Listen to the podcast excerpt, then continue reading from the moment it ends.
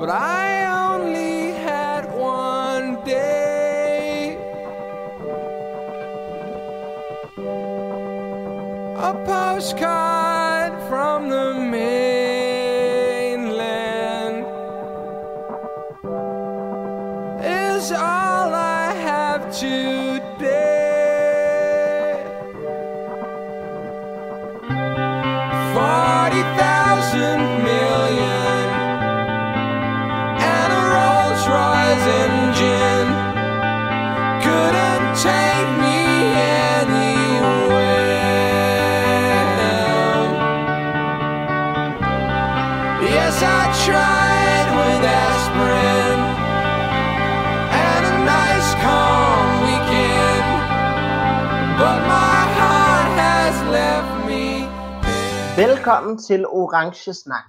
Vi har lige hørt Graceland af Kashmir, og det har vi, fordi at de er aktuelle med en festivalnyhed, som vi skal snakke om lige om lidt. Men først vil jeg gerne byde velkommen til afsnittets, bioens, dagens gæst, Christian Popel Jacobsen, som er med os over Discord. Velkommen Christian.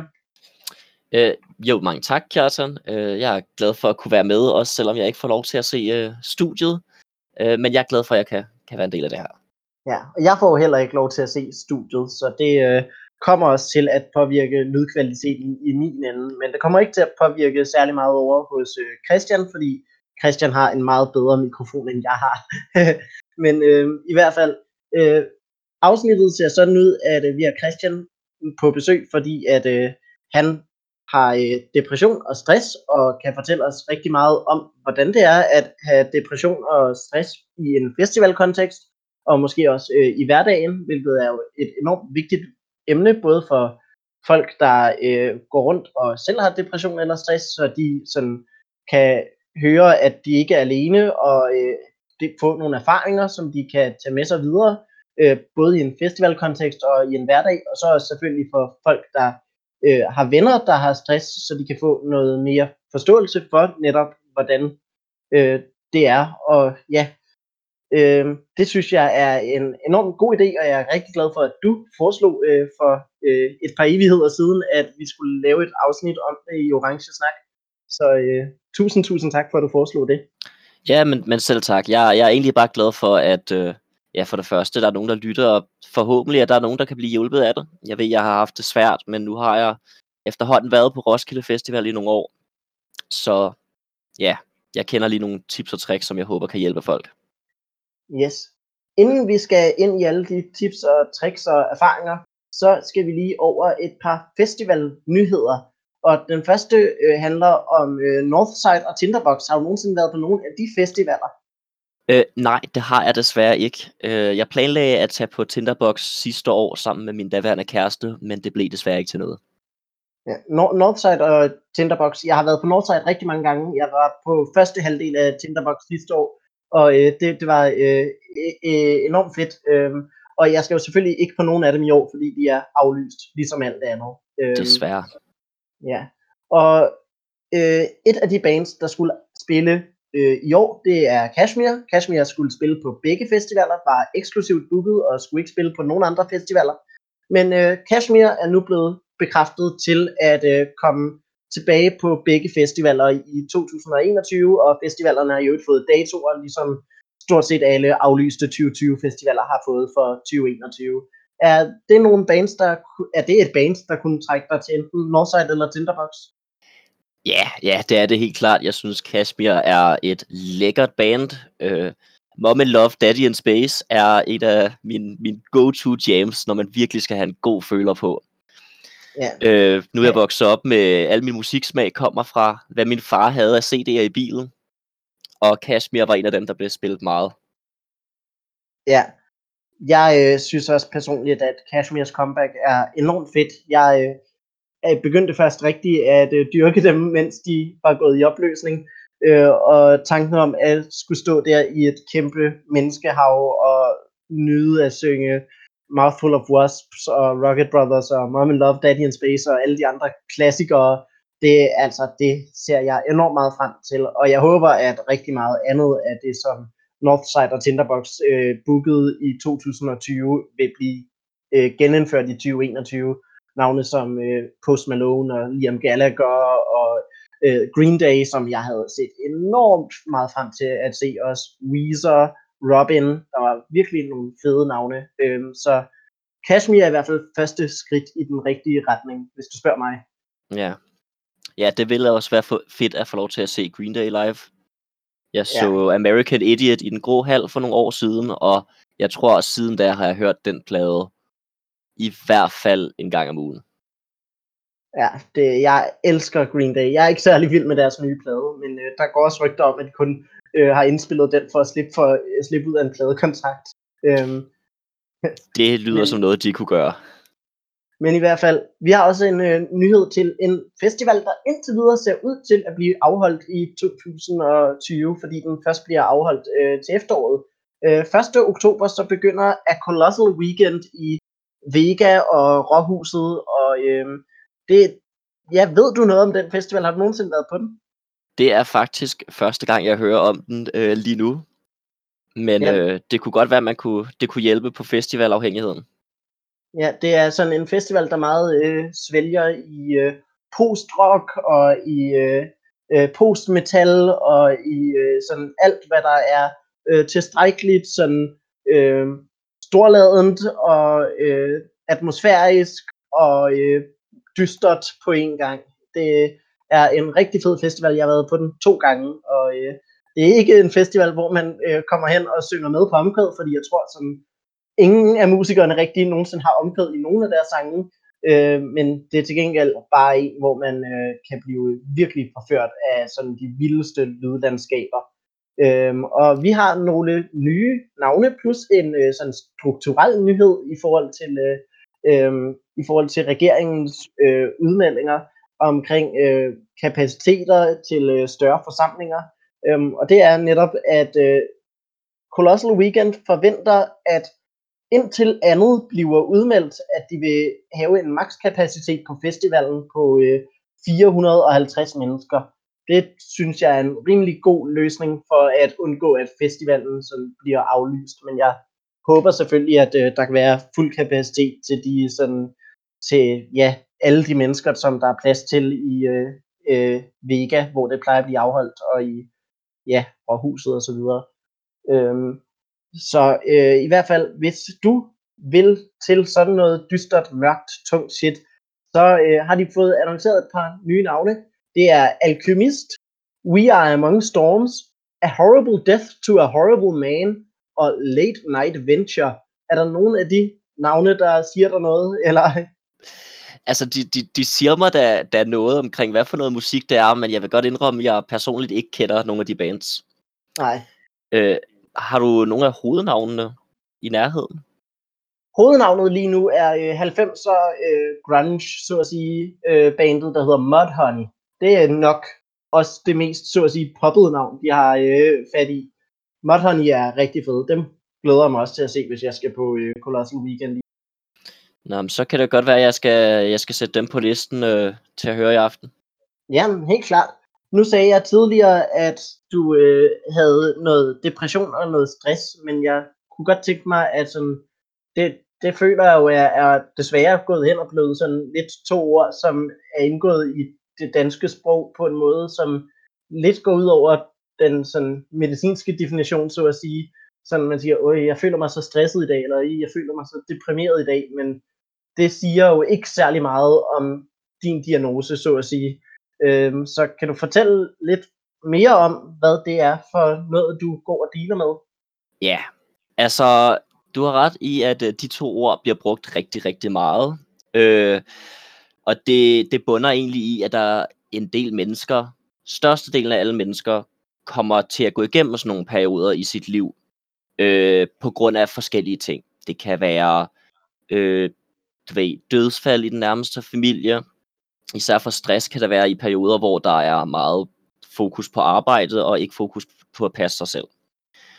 Øh, det jeg har øh, depression, og det jeg går og dealer med, det er problemet er ligesom, hvis man har en dårlig periode, og at det ikke stopper igen.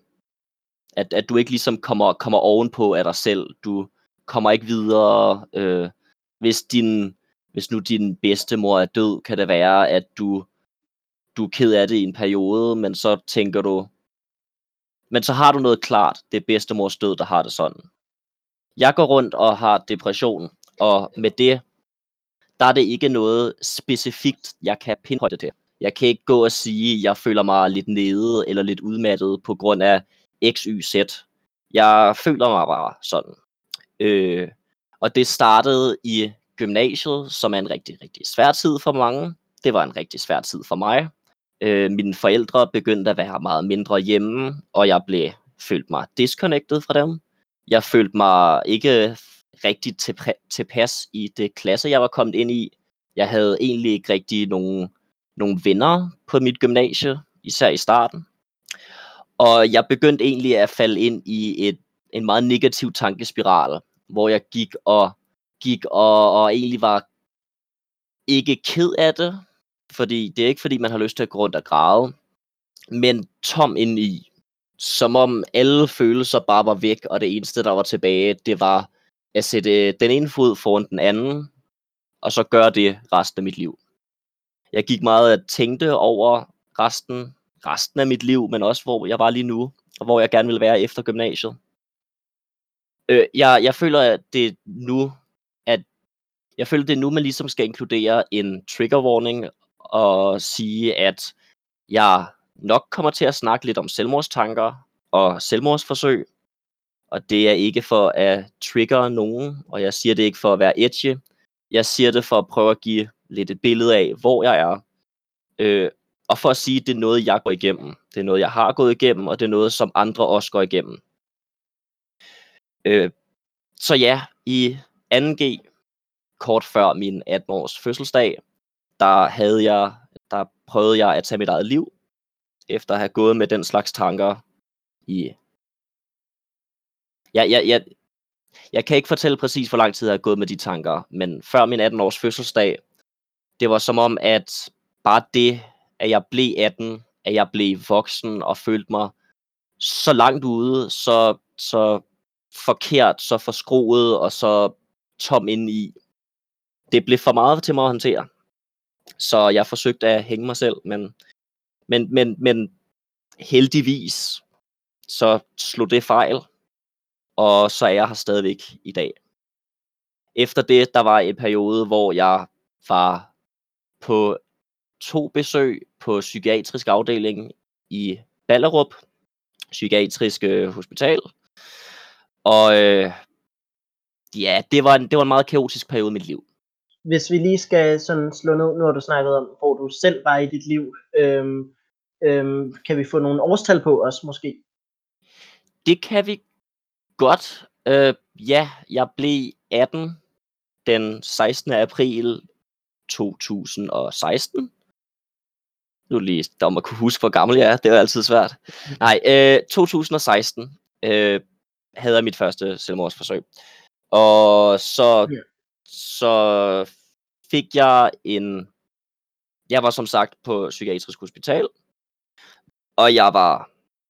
Jeg blev, jeg blev instrueret efter nogle dage der til at tage til en læge og få, få en henvisning til en psykolog. Med, med fokus på det faktum, at når man er i den alder, faktisk helt til man er 21, så giver staten størstedelen eller hele ens terapi i, og, og psykologforløb. Så jeg tog til min læge, og jeg fik en henvisning til en psykolog. Og så, og det er jeg så ikke så stolt af det her, men så skete der det, som der egentlig sker for mange, at jeg aldrig kom videre med det. I, i en lang periode, der gik jeg og, og havde ikke overskuddet til at søge hjælp og til, til at få det bedre. Jeg har i løbet af mit liv i af flere årsager været hos psykolog, men den, den sygdom, jeg har, og, og den måde, det manifesterer sig på, det gjorde det så svært for mig rent faktisk at få lavet en aftale. Så, så jeg gik og havde det rigtig dårligt, uden at få nogen form for hjælp. Øh, det har senere hen har jeg fået hjælp. Jeg har benyttet mig af nogle af de tilbud, der var i min kommune, og i, i dag er jeg i Balling. Det har selvfølgelig været svært i corona. Jeg har fået aflyst nogle, øh, nogle aftaler med min psykolog og haft en telefonsamtale i stedet for, hvilket også lidt hjælper. Men jeg har generelt fået nogle værktøjer nu, som jeg ikke havde, da jeg var 18, til at håndtere, håndtere og leve med, med depression. Jeg tænker så øh, her, hvis vi skal føre det videre over på øh, Roskilde Festival, øh, medmindre du har andet at indvende inden da, så tænker jeg, at vi måske kan øh, bevæge os over mod Roskilde Festival, fordi det øh, er jo, at øh, du fylder 18 her i 2016, og øh, at, øh, det også er året, hvor du første gang er på Roskilde Festival. Jeg tænker, det må være en sådan rimelig øh, Det er relativ, en god segue. Ja, jeg tænker, det er en rimelig overva- overvældende øh, oplevelse at være på, på Roskilde Festival første gang. Jeg kan huske, jeg synes, det var virkelig overvældende første gang, jeg var på Roskilde Festival. Og jeg havde ovenikøbet allerede været på en mindre festival inden da, plus jeg gik ikke rundt med øh, ja, depressive tanker, eller selvmordstanker, eller noget som helst. Så jeg, jeg kan nærmest ikke forestille mig, hvad du har gået igennem nu. Ja, ja, men øh, du har ret. Det var min første Roskilde i 2016. Øh, og ja, det var overvældende. Jeg tror, alle, der nogensinde har været på den festival, vil sige det samme, at især det første år, der er bare så meget. Og det er umuligt at se hele Roskilde Festival. Men man gør alligevel et forsøg den første gang. Øh, der er ja, folk, der lytter til den her podcast, de kender det jo godt. Der er to dele af Roskilde. Der er opvarmningsdagene, hvor der spiller selvfølgelig en masse fed musik, men hvor fokuset ligesom er på at være ude og udforske Roskilde Festivalen. Og så er der selve musikdagene, hvor man er rigtig, rigtig meget inde og se koncerter. Og musikdagene er klart de nemmeste at håndtere, fordi du hele tiden har et klart mål. Du har hele tiden enten en koncert, der spiller nu, eller en koncert, der spiller snart eller senere. Så du har altid en frisk en, en plan for, hvad der sker. De første dage på festivalen er meget, meget løsere. Det er også ofte de dage, hvor jeg personligt drikker mest. Og det er de dage, hvor man har muligheden for at sidde i campen og hygge og besøge andres camps og hygge. Men det er også de dage, hvor der absolut ingenting er øh, at lave. Ik- ikke fast. Jo, der er en koncert eller to, man kan tage til, men ikke i nær samme stil som i musikdagene. Og det er meget den mangel på plan, mangel på struktur, der virkelig kan være svært. Øh, det kan være svært helt præcis at vide, hvad man skal. Og på, ja, på første gang på Roskilde, jeg gik der også med tanker om, gør jeg Roskilde ordentligt? Gør jeg noget forkert? Jeg er ikke til så mange koncerter som X, at, at, at, at det er mig, der er noget galt med. Øh, jeg har heller aldrig spillet særlig meget ølbowling i mit liv. Jeg synes, det er, kan nemt blive lidt kedeligt. Men at gå rundt på festivalpladsen og se alle sider spille ølbowling, og selv ikke have, ja, da jeg var i 2016, har jeg nok ikke engang spillet spillet selv.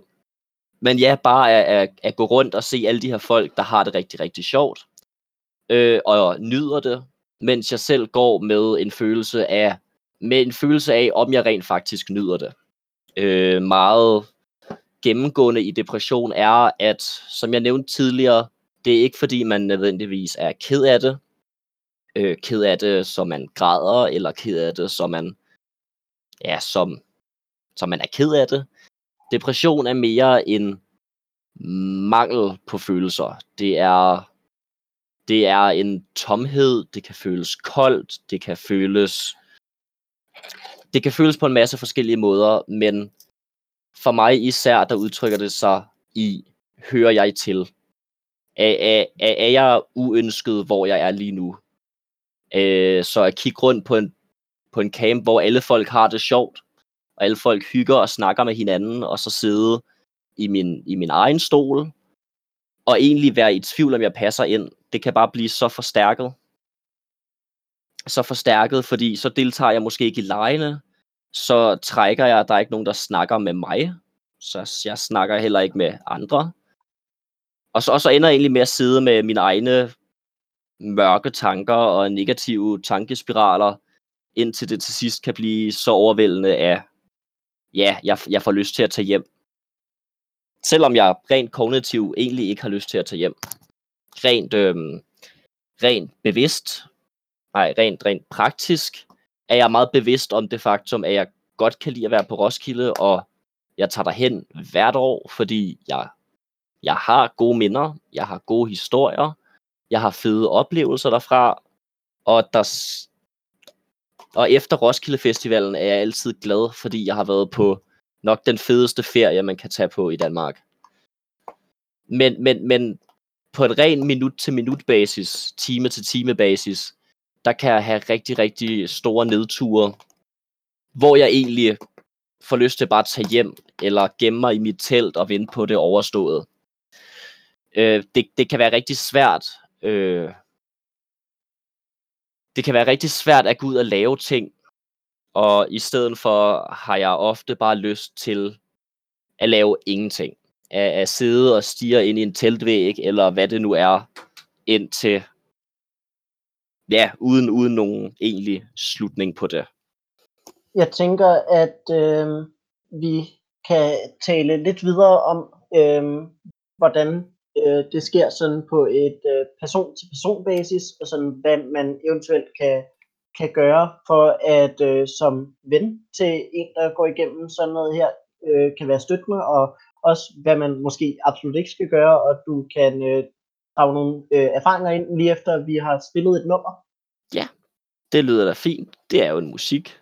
Ja, så spiller jeg et nummer fra en kunstner, som jeg ved, at du havde glædet dig til at, øh, at, snak, at se på Roskilde Festival i, 2000, øh, i 2020, øh, som forhåbentlig vender tilbage i 2021 så.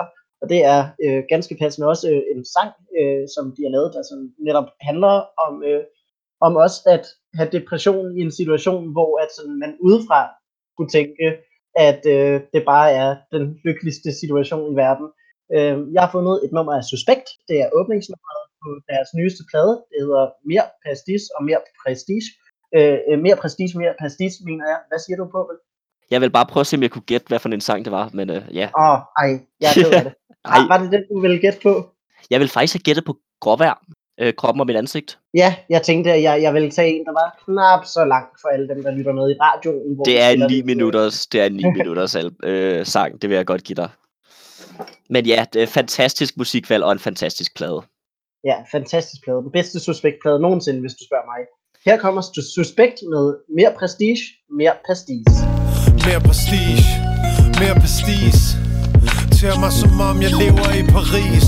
På bohemisk vis bærer jeg boulevarderne. Spiser couscous om fredagen med araberne.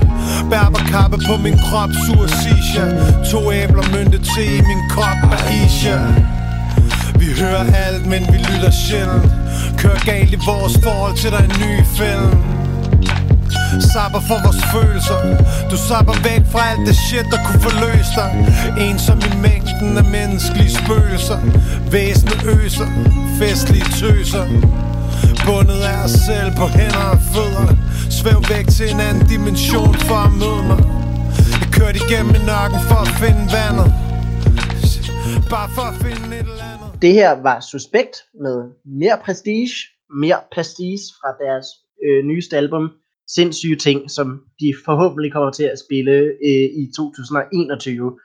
Øhm, og Christian, du øh, snakkede jo her tidligere om øh, nogle af de oplevelser, du har haft på øh, Roskilde Festival, når du har været på festivalpladsen og set dig om på øh, de her 130.000 andre mennesker, eller ikke alle sammen på én gang, men øh, du ved, og selvom du har været midt i et menneskemylder, også har sådan kun føle dig virkelig ensom, og kunne føle, at du ikke rigtig havde mulighed for at øh, tage del i den sjov, der var omkring dig. Øhm, og du, du ikke sådan nød det på samme måde som andre, og det nærmest var et problem, øh, altså, og det, at du ikke nød det, det blev sådan også til et problem, du skulle overkomme, så så var der både problemet, at du ikke nød det, og problemet, at det var et problem, at du ikke nåede det, så at sige, hvis det giver mening. Ja, og det ser du jo ofte ikke kun i depression, men i mange mentale lidelser af de, de symptomer på sygdommen feeder sygdommen og, og skaber en, et feedback loop med, med negativ feedback. Hvis man er afsted med en ven, som kommer til at have det, som du har det, øh, eller du har haft det øh, i de her situationer i hvert fald, øh, hvad, øh, ja, kan, kan vi komme med nogle do's and don'ts, øh, og måske også øh, bagefter nogle do's and don'ts, hvis man selv står i din situation. Jeg tænker, vi lige kan, kan øh, starte med øh, nogle positive og nogle negative oplevelser, som du har haft øh, i forhold til, øh, øh, hvordan folk omkring dig har håndteret situationen. Hvis vi starter med nogle, med nogle overall do's and don'ts, og så kan vi rykke ind i, i anekdoter øh, senere hen.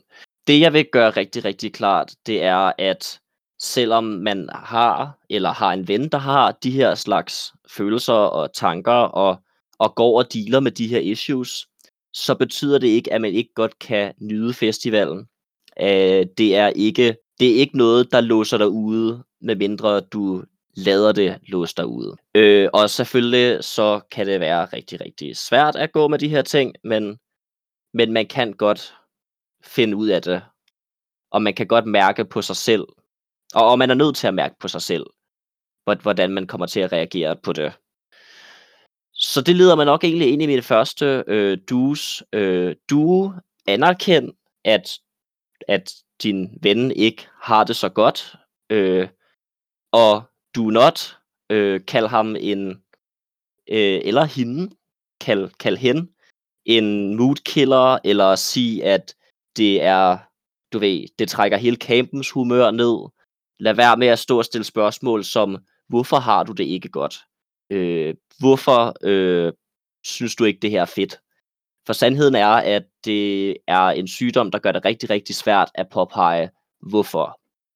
Hvis, hvis du på en given tidspunkt spurgte mig, hvorfor går du og er, og er ked af det lige nu, så vil jeg ikke kunne sige det, og det kan nemt føles som om, at det bliver anklagende, som i, du har det jo godt, du er til en festival, vi har masser af øl, som du får lov til at drikke gratis, hvorfor du ikke glad. Og problemet med sygdom er jo, at man er ikke glad, selvom man, man burde være det. Øh, du, hvis du har en ven, øh, der udtrykker de her symptomer, vær forstående og accepterende. Jeg har været så heldig, at den camp, jeg har sovet i øh, de sidste mange år, de har det er, det er en spøjs, øh, spøjsbunke, synes jeg er en færre beskrivelse, men det er en rigtig, rigtig understøttende og forstående øh, bunke mennesker. Øh, og jeg, jeg føler egentlig, at jeg aldrig har skulle været tvunget ud i aktiviteter i den camp. Øh, og når jeg har brudt min komfortzone, har det været har det været på egne vilkår og med egne med egen consent. Øh, så igen, en du øh, prøver at engagere din ven, der går med de her tanker, øh, og, og inkludere dem i gruppen, hvis du kan se, de føler sig lidt, eller hvis du kan mærke, de føler sig lidt outside. Men don't tving dem ud i situationer. Hvis din, din ven ikke føler for at sidde og spille et drukspil, og du tvinger dem og siger, nej, du skal da være med, så kan man, man få det rigtig, rigtig negativt, øh, og få en masse negative oplevelser.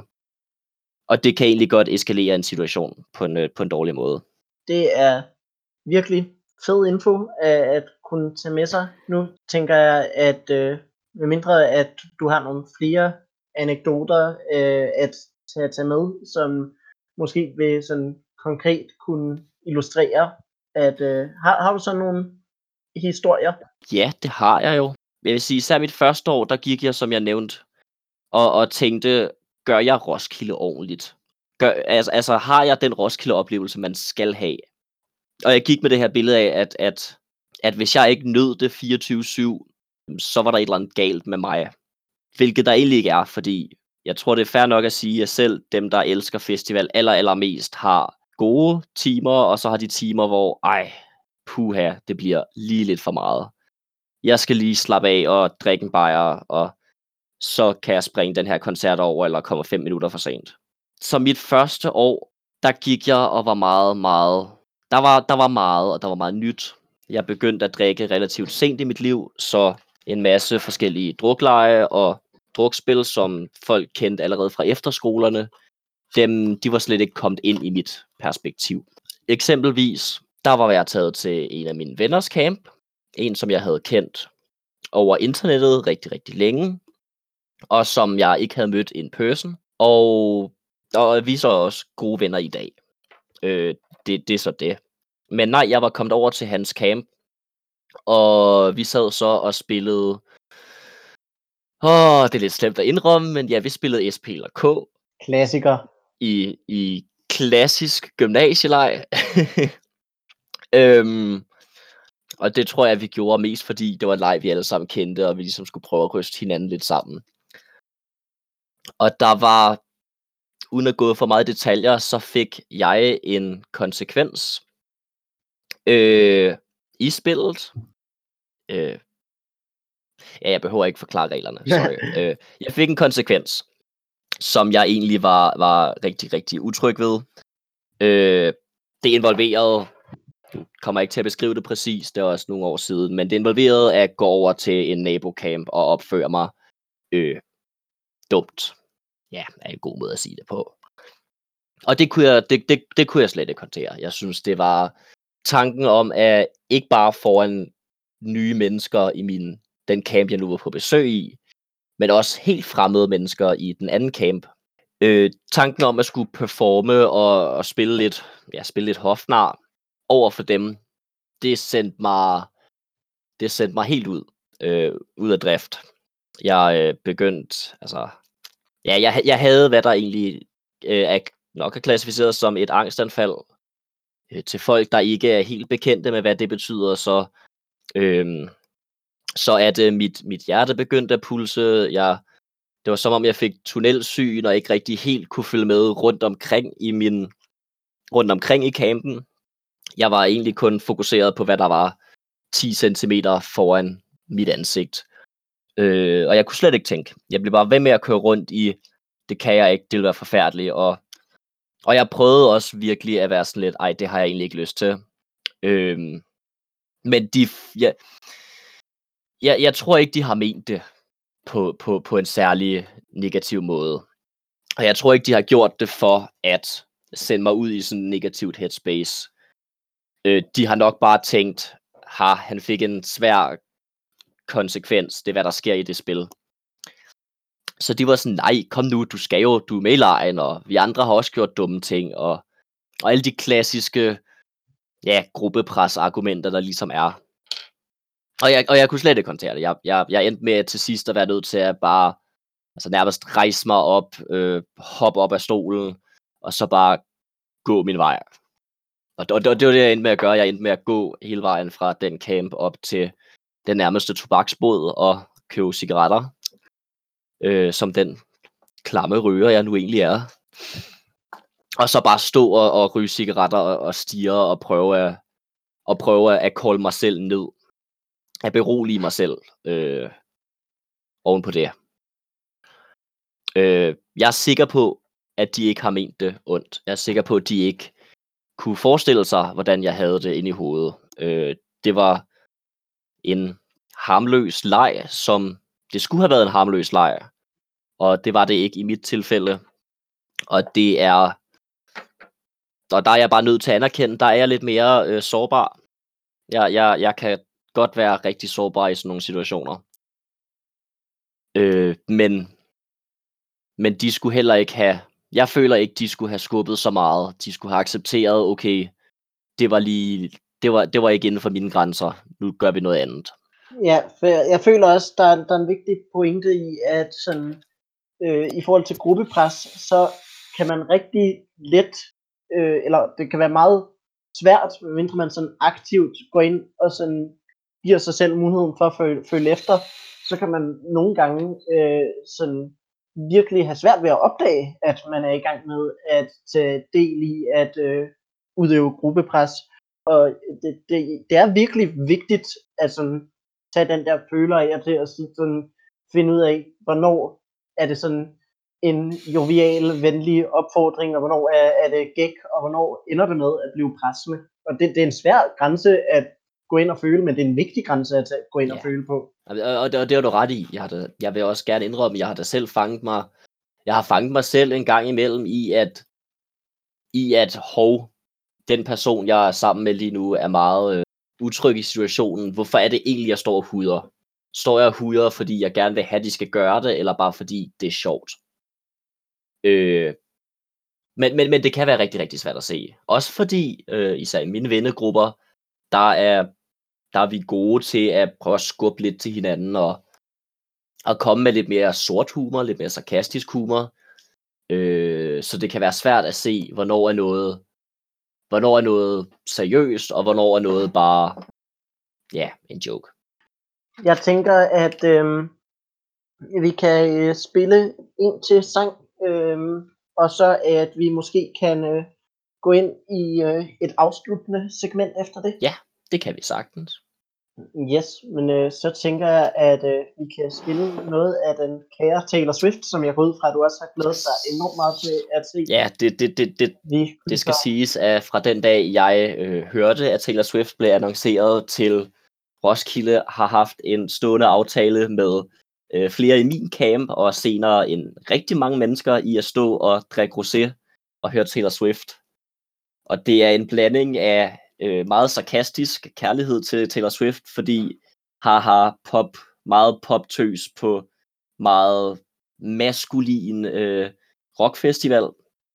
Øh, det blandet med et reelt og 100% seriøst øh, kærlighed til Taylor Swift. Jeg har, jeg har, ja, det, det er ikke det mest mandlige at indrømme, men jeg hører rigtig meget til hende, og især da jeg var yngre. Hendes musik er bare så føler, Ved du, hvad der er noller? Kønsroller. nemlig. Fuck traditionelle kønsroller. Ved du hvad, jeg synes, vi skal høre, Taylor Swift er en fantastisk sangskriver. Øhm, hun har nogle hits og misses, men jeg vil spille en af de sange, jeg personligt mener er et hit. Øh, vi kommer med Taylor Swift mesterværket, der hedder Style. I should just tell you to leave, cause I know exactly where it leads, but I watch us go round and round each time. You got that dream,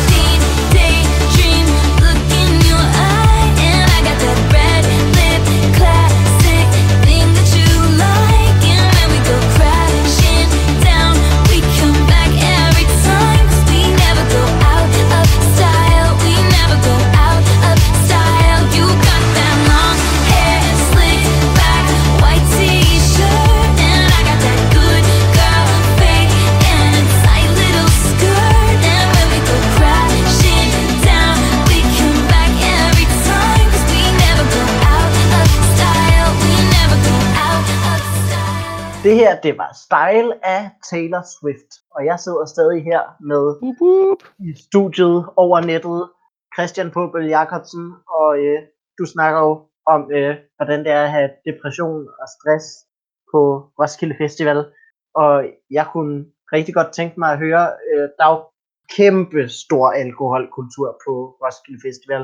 Og du har allerede snakket lidt om, at der nogle gange kan være sådan lidt gruppepres og øh, så videre til stede i Roskilde Festival. Øh, men hvordan påvirker alkoholen dig øh, i, ja, i en festivalsituation, og også måske i en hverdag? Ja, det er jo øh, det er ikke helt forkert at sige, at Roskilde Festival er meget præget af alkohol. Der er Roskilde Festival øh, annonceringer på Tuborg dåser helt tilbage i, jeg tror faktisk, jeg så nogen her for nyligt, som annonceret for Roskilde 50. Og ligeledes så har Roskilde Festival en officiel festivalsøl fra øh, Tuborg. Så der er meget alkohol rundt omkring. Øh, og en stor ting, som mange, der har depression og angst, får at vide, det er, at de skal helst passe på med at drikke.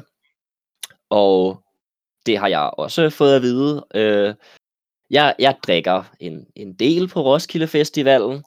Det er ikke fordi, jeg er ham, der kommer kørende med en ramme øller om dagen og to flasker vodka ved siden af. Der er klart folk, der drikker mere end mig. Men alligevel så, så mærker jeg nogle af de konsekvenser, som der er ved et øh, det alkoholforbrug, der nu er. Og derfor føler jeg også, det er meget vigtigt at snakke om. Fordi alkohol er en stor del af dansk kultur og en stor del af Roskilde kultur. Det første, øh, jeg vil sige, øh, det er rent praktisk faktisk. Øh, mange mennesker, når de er på diverse øh, øh, medicamenter for, for depression og for angst, øh, skal ikke skal gøre sit allerbedste for ikke at drikke og ikke at blive fuld.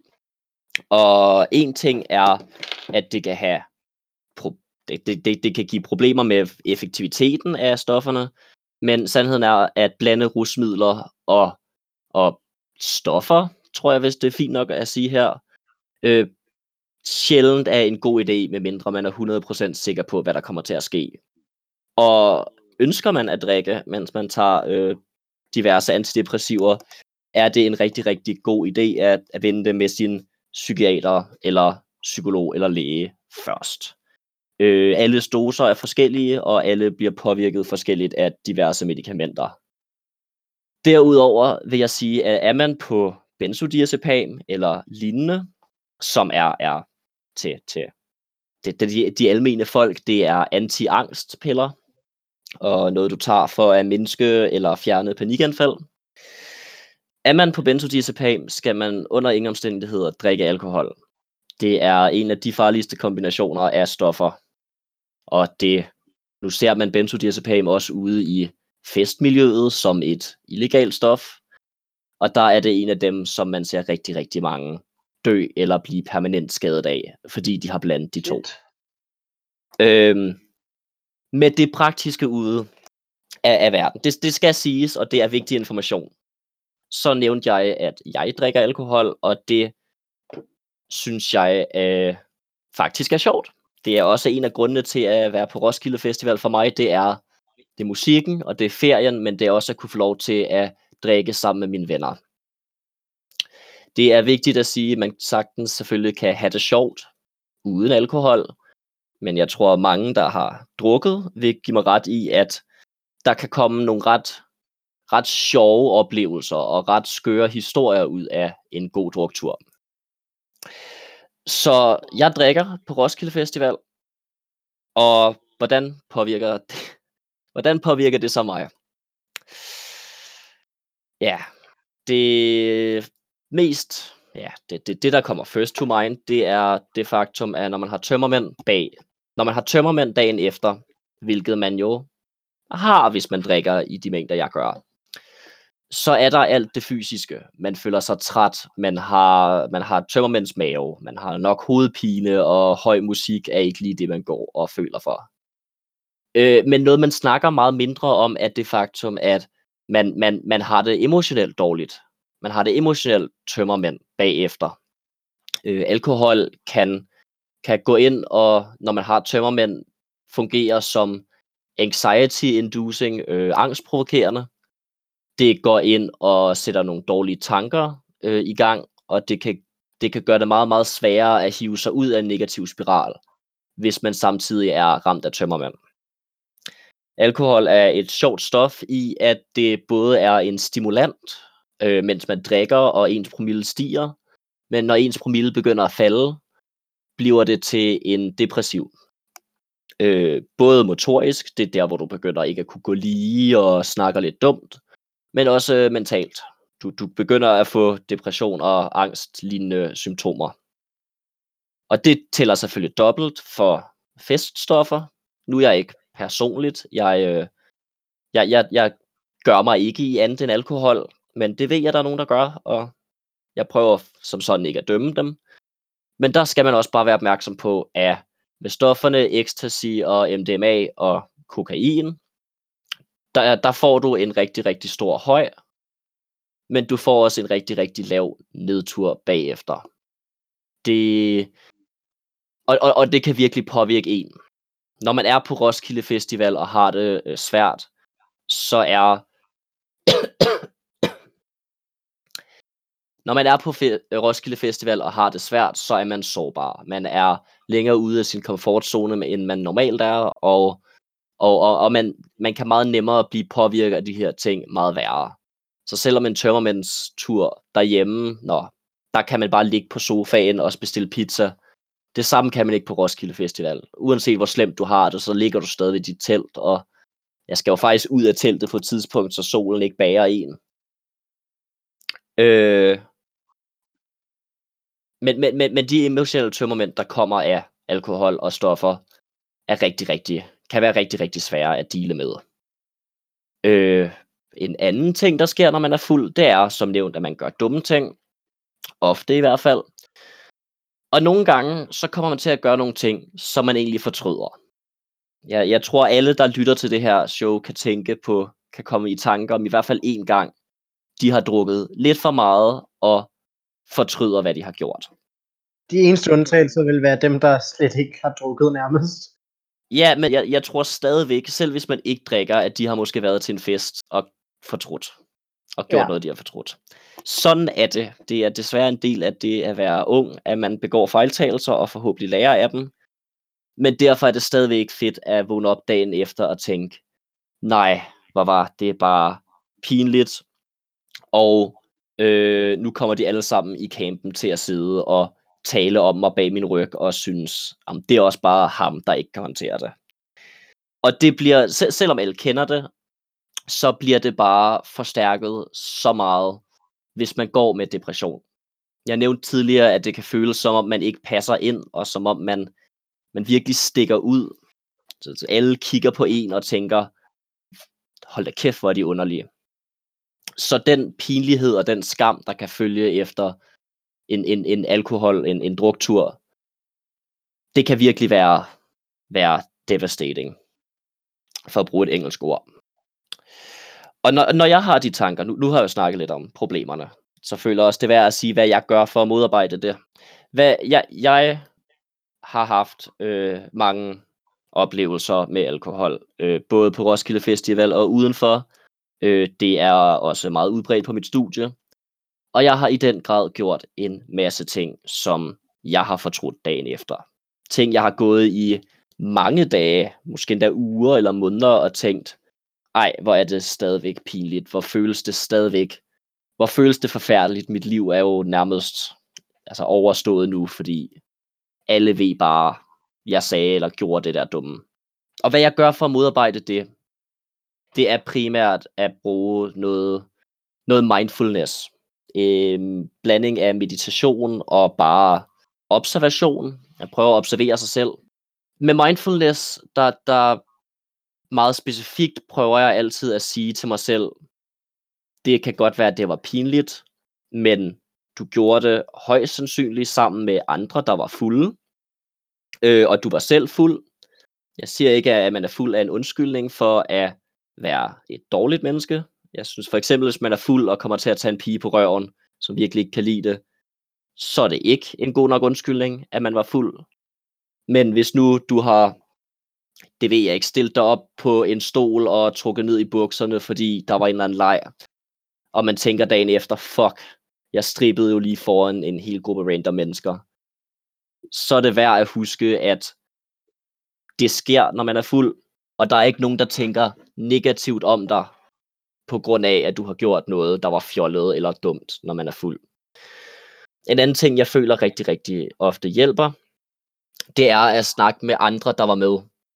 Jeg, jeg, jeg har mange gange oplevet, at jeg har gjort eller sagt et eller andet, og gået i nærmest en hel dag og tænkt, nej, for helvede, hvorfor sagde jeg dog det?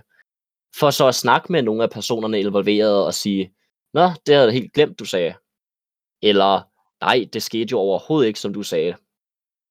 Jeg havde en, øh, ja, en gang jeg var ude og, og drikke, en personlig anekdote, der havde jeg fået lidt meget at drikke, og så føler man sig lidt kærlig, og der var den her pige, jeg egentlig havde gået med, øh, og flyttet lidt med i løbet af Roskilde, øh, Roskilde Festivalen. Og, og jeg besluttede da så, jeg skal da lige prøve lykken og se, hvad der sker. Så øh, vi stod og snakkede og røg en cigaret, Og vi endte så med at stå og kysse. Øh, super hyggelig, hun var en super sød pige. Og dagen efter, der vågnede jeg bare med tanken om, hold nu kæft, jeg kyssede forfærdeligt, jeg har været en kæmpe stor idiot, og jeg har, jeg har sikkert savlet ud over hende, og, og hun havde så ikke lige skrevet til mig øh, den dag, og jeg var sådan lidt, hun hader mig sikkert højst sandsynligt. Hun, hun går og tænker, at jeg er den største bøv, der bare var en fuld idiot. Når det egentlig ikke var sandt. Jeg, jeg synes jo faktisk, hun var sød. Det var ikke bare, fordi jeg var fuld og ville have nogen at kysse på. Men det gik jeg og tænkte. Jeg gik og tænkte, hun havde det her rigtig, rigtig grimme billede af mig, øh, som, ja. Jeg, jeg, jeg mødtes så med hende et par dage senere, øh, hvor vi ligesom fik snakket om det her, og, og det viste sig, hun havde et helt andet billede af, hvordan det var sket, end, end jeg havde. Hun havde, altså, hun havde lige nyt kysset, og hun synes da også, jeg var sød, men hun havde hverken synes jeg var for fuld, og hun havde ikke synes jeg var, du ved, en idiot, eller noget som helst den slags. Jeg havde egentlig bare gået i løbet af to dage og bygget det her image af mig selv op i mit hoved, om at jeg havde været rigtig, rigtig øh, negativ, og ikke bare haft en dårlig aften selv, men også gjort, gjort hendes aften rigtig dårlig. Når det overhovedet ikke afspejlede, hvordan den virkelige verden ligesom var. Så, så, så det er noget, jeg ofte er god til at, at gøre, er blevet bedre til at gøre i hvert fald, det er at snakke med de folk, som er involveret. I stedet for at gå med et billede i mit eget hoved, øh, så stol på, at alkohol nok har gjort mine minder lidt mere, lidt mere øh, tåget, og, og hør lige historien fra en tredje part. Hør lige, at var jeg rent faktisk en fuld idiot, eller går jeg bare og har det her billede af mig selv som en fuld idiot? Det tror jeg er virkelig et fedt råd, som ovenkøbet også, jeg tror, sådan, øh, er et råd, som alle virkelig kan tage med sig, uanset øh, hvad de egentlig går og dealer med. Øh, altså, jeg, jeg kan i hvert fald også godt genkende, at det er et råd, der, der er virkelig godt at tage, og sådan, man nogle gange bare øh, kommer til at øh, sidde længe op og tænke på noget, som ingen andre overhovedet skænker den mindste tanke. Ja, og, og det er ikke et fedt mindset at være i. Men det er uheldigvis noget, som rigtig mange kan genkende. Ja, øh, jeg tænker, at øh, hvis du har andre råd til, hvordan at øh, man kan øh, modarbejde stress og angst og depression på i en festivalkontekst eller i sin hverdag, så øh, ja, har du det?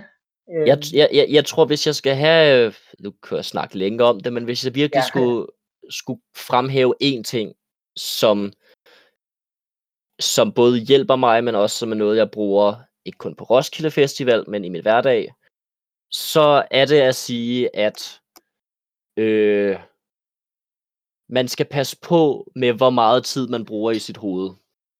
Man, man skal passe på med at trække sig øh, og gå med dårlige tanker om sig selv, som, som måske egentlig ikke er valide. Når jeg er på Roskilde Festival, der har jeg opture, og jeg har nedture, men jeg tager altid afsted på Roskilde Festival. Og det gør jeg, fordi jeg har rigtig, rigtig mange minder. Rigtig mange gode venner. Jeg har rigtig mange gode venner på Roskilde Festival, som jeg altid gør en indsats for at få set så mange af som muligt.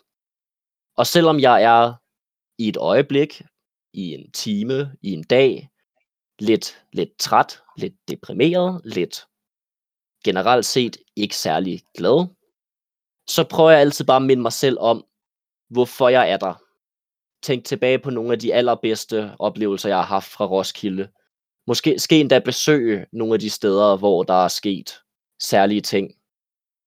Og så bare læne mig tilbage og prøve, prøve at tage det mindre seriøst. Det er en sjov festival. Det er meningen, det skal være sjovt. Og det er ikke meningen, man skal gå og føle pres. Og det er min, øh, min closing, min closing uh, words of advice. Jeg synes, det er en enormt smuk, vigtig afslutning, og jeg håber, at rigtig mange kan tage det med sig derude i verden, øh, og at ja, folk, der lytter til den her podcast, føler, at de har fået noget ud af din råd. Øh, jeg føler i hvert fald også selv, jeg, jeg har fået rigtig meget ud af det, som du har sagt. Øh, så jeg vil bare sige tusind tak til dig for, at du vil være med i det her afsnit øh, Orange Snak, der er lidt anderledes end afsnittene plejer at være. Jo, jamen, øh, jeg vil sige tak, fordi jeg måtte komme, komme ind i studiet, og tak, fordi jeg måtte snakke lidt om det. Jeg øh, håber, jeg håber virkelig, at nogle af de ting, jeg har sagt, kan hjælpe andre, og jeg vil sige, hvis der er nogen, der sidder og lytter med, der går og, og tænker, de har de her tanker, de har depression, eller bare har det svært i deres liv, så håber jeg, at de tager med herfra, at de ikke er den eneste. At, at de ikke er den eneste, der ikke mærker orange feeling 24-7. Men som nogle gange, ja, har en blue feeling i stedet for. Hey. Ja, vigtigt. Og jeg vil også gerne sige tak til alle, der har siddet derude og lyttet med øh, i det her lidt alternative afsnit af Orange Træk.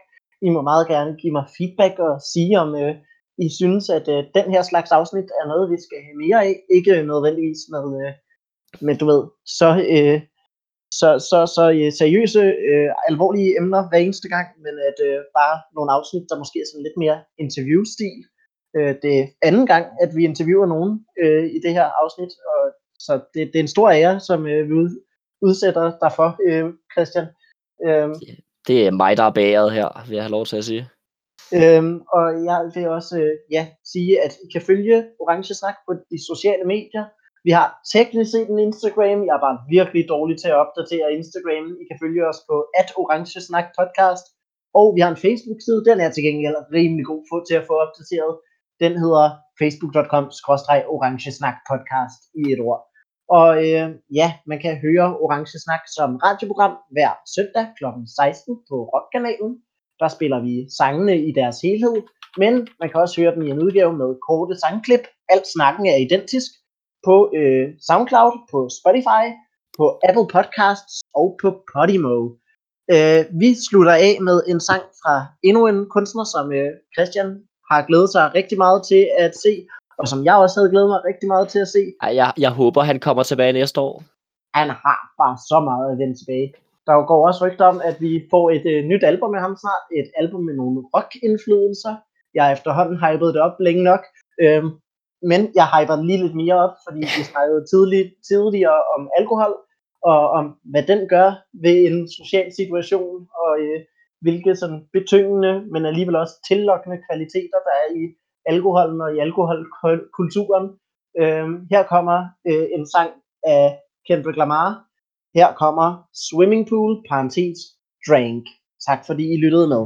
Nah, done grew around some people living their life in bottles. Granddaddy had the golden flask, backstroke every day in Chicago. Some people like the way it feels. Some people wanna kill their sorrow. Some people wanna fit in with the popular. That was my problem. I was in a dark room, loud tunes, looking to make a vow soon that I'ma get fucked up, filling up my cup. I see the crowd mood changing by the minute, and the record on repeat. Took a sip, then another sip. Then somebody said to me, Nigga, why you babysitting? Only two or three shots. I'ma show you how to turn it up a notch. First you get a swimming pool full of liquor, then you dive in it. Pool full of liquor, then you dive in it. I wave a few bottles, then I watch them all fly. All the girls wanna play, they watch. I got a swimming pool full of liquor and they dive in it. Pool full of liquor, I'ma dive